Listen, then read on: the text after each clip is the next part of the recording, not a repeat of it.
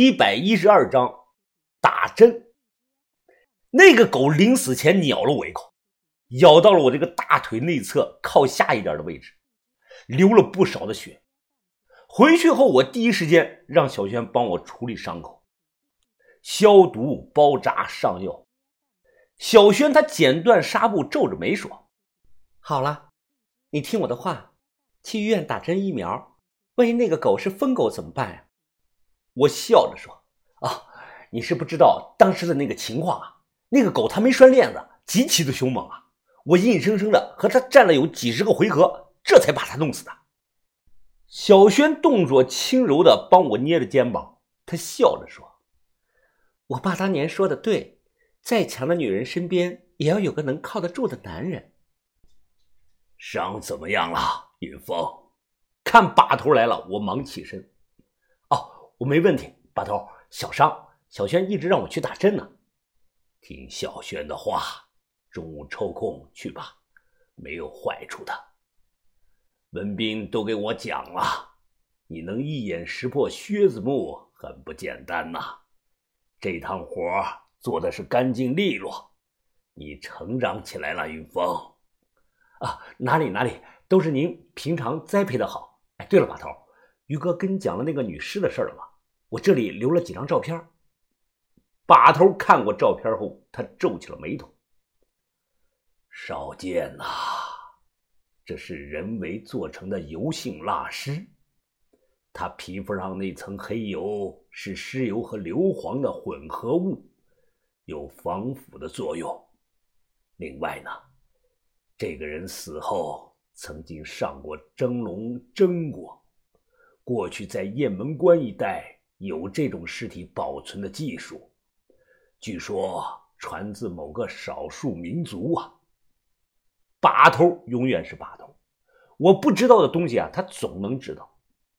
豆芽仔在旁边问道：“哎，把头，疯子还尝过那个尸油呢，哎，他没事吧？”把头摇头说：“应该是没毒。”豆芽仔就是见识少，尸油就和那个金龙鱼大豆油的颜色和质感差不多。过去用这个煤烧、没改这个气烧之前啊，那些火葬场都会收集大量的石油，可以外用，也可以内服。外用呢，就是做成这个面膜，有很强的保湿美白的功效；内服主要用来治疗这个神经性的偏头疼。那个时候，谁用过某些不知名的小牌子的面膜，但美白的效果却出奇好的，可能啊，就含有这个石油的成分。就和开饭店的人会往这个菜里加什么壳一样，都属于禁忌类的添加物。我说道：“石油和硫磺都不香，那个女尸身上的香味是从哪儿来的呀？棺材我也看过，不是沉香的，就是这个普通的水楠木啊。”肚子里看过没有啊？把头问道。没看。把头接着又说。尸体五脏六腑应该没了，取而代之的是各种防腐的香料，加上木的密封性好，所以啊，那股特殊的香味儿才能千年不散呐。除了女尸的真实身份，把头解开了我心中所有的疑惑。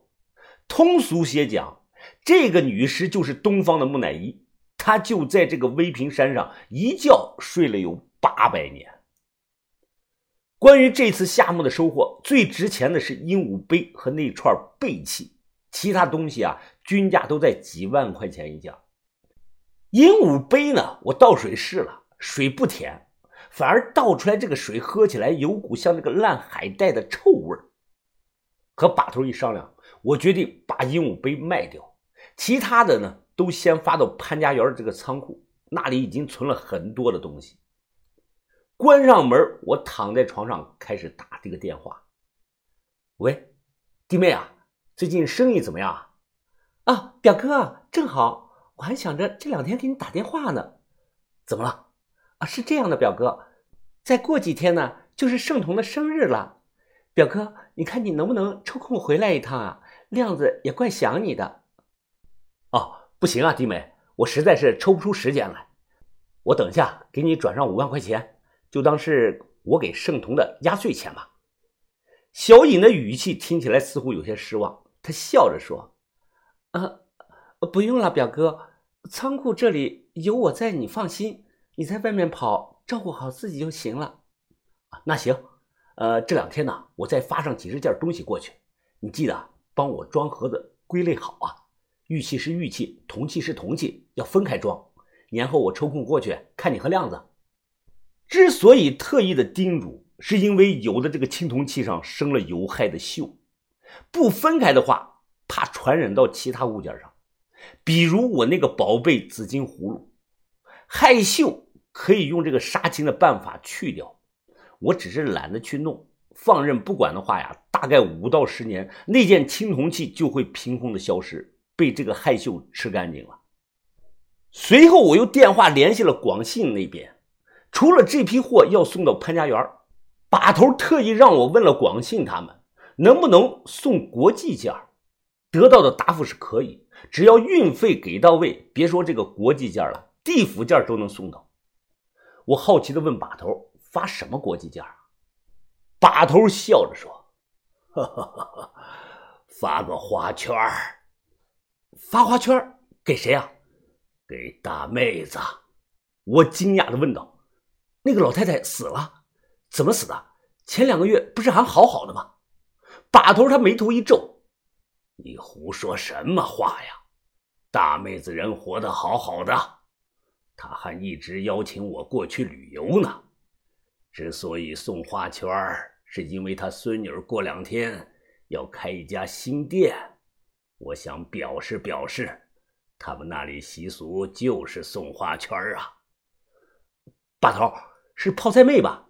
她开了店了，什么店呢？把头又说道：“呃，听人说好像是做服装定制的店。那老太太家里最起码有过亿的资产啊，她家还用开店啊？”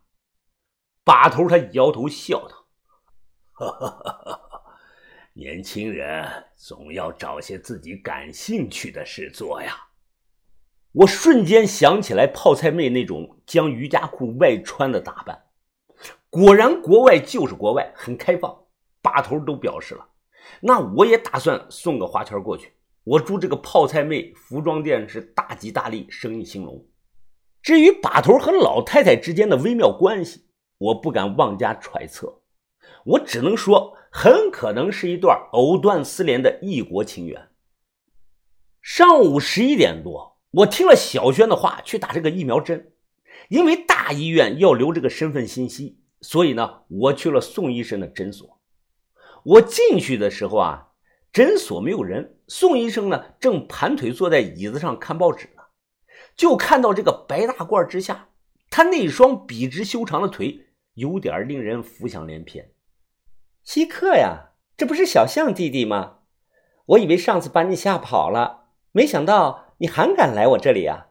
哦，宋姐，你太小看我了，我有什么不敢来的？我来打针呢。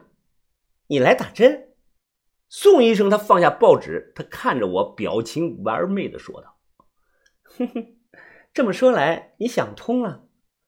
什么想通啊？我让狗给咬了，我来打狂犬疫苗的。”宋医生他立即黑着脸说：“我这个小地方没那种东西。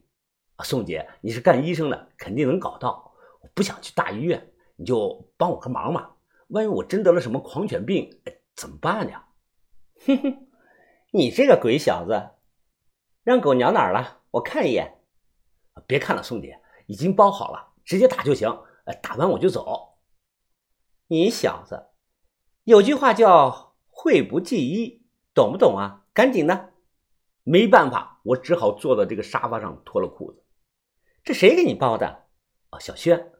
他点点头，包的不错，看来是学过的，手法很专业嘛。我坐在沙发上，他蹲在我的面前检查情况。这一幕要是被其他人看到了，那可能会被误会。检查好了没有啊？没问题吧？说话的时候啊，我双手始终护在当前。他抬头看着我，突然笑了，哼哼，以防万一，做个全面的检查吧。把手拿开，我不要，怕什么？来嘛，看看又看不坏。我想起身，他一把按住我的肩膀，将我死死按在沙发上。我急眼了，便一掌打在了他这个肩膀上。没想到下一秒，宋医生的脸色变了，他一把抓住我的手腕，冷着脸说：“行啊，小子，没看出来，你隐藏的挺深呐。你不是说你不会武功吗？”我匆忙的兜上裤子，急忙说道：“我是不会，我要是会武功，还能被你三番两次的欺负啊？”宋医生他抓着我的手腕，大拇指始终压在我的脉搏上。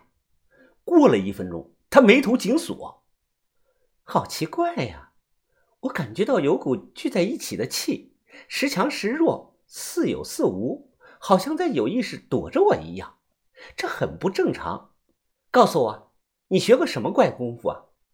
我垂头丧气的说道：“我学过练金化气功。